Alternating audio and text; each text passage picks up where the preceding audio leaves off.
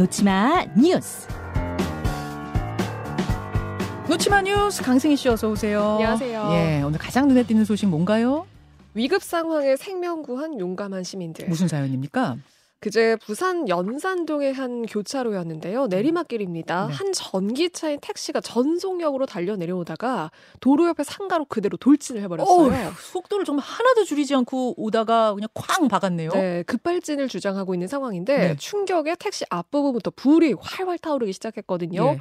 안에서 기사님이 간신히 문을 조금 열기는 했지만 사고 충격 때문에 밖으로 나오지는 못하는 상황이었습니다. 음. 그때 길 건너에서 한 남성이 정말 앞만 보고 달려옵니다. 어. 이 택시 기사분을 구하기 위해서 앞만 보고 달려와서 그대로 문을 열고 기사님을 끌어냈고요. 예. 뭐 당시에 정말 불이 계속해서 타오르는 상황이었죠.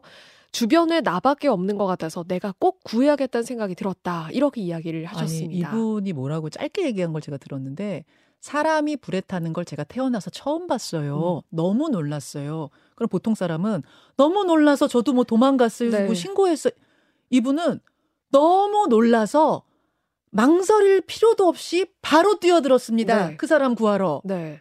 근데 저 장면만 보더라도 정말 주저하지 않고 막 달려가는 그런 모습이거든요. 예. 다행히 기사님도 큰 피해가 없었고요. 그리고 뭐 주변의 시민들도 막 앞치마 메고 달려와서 아. 소화기 들고 끌고 끄고 불을 끄고요. 어, 정말 또 아찔했지만 정말 다행인 그런 순간이었습니다. 어, 저는 보고 있는데 눈물 날 정도더라고요. 네. 아직 우리 사회가 살만하구나. 네. 저렇게 용감한 시민들, 자기 목숨 아끼지 않고 눈앞의 목숨을 구하는 이런 사람들이 남아 있다는 네. 게 얼마나 뿌듯한지요. 그런데 또 한 가지 일이 더 있었는데요. 이번에는 그 자전거 사고였어요. 네. 등교 중이던 학생이 자전거를 타고 오는데 여기가 비보호 좌회전 도로였거든요. 음.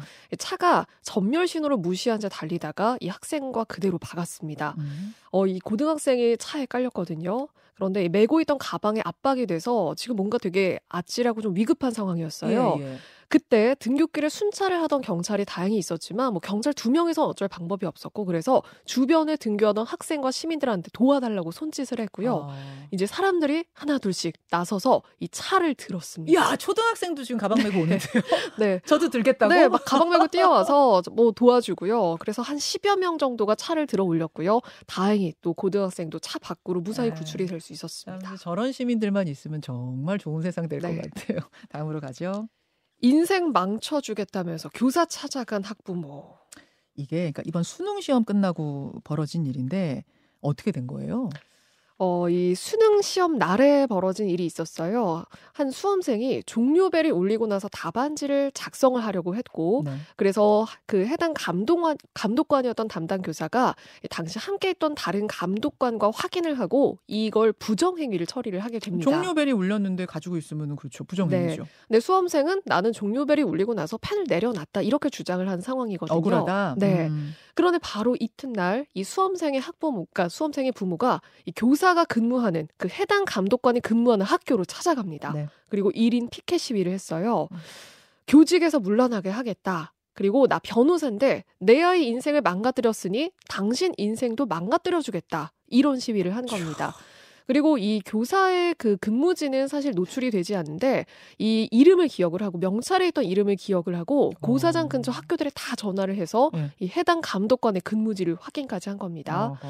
여기에 대해서 조희연 서울시 교육감이 직접 입장문을 냈습니다. 네. 이 사태에 대해서 감독관은 적법한 절차를 따르는 거고 이런 학부모의 위협 행위에 대해서 단호하게 대처하겠다 이런 입장도 냈습니다. 참 어이가 없는 일이네요. 아니 억울하면 억울함을 뭐 절차에 따라서 호소하면 될 일이지. 네. 내가 가만 두지 않고 인생 망쳐놓겠다. 이거는 과한 것 같습니다. 네. 여기까지 강승희 씨 수고하셨습니다. 고맙습니다.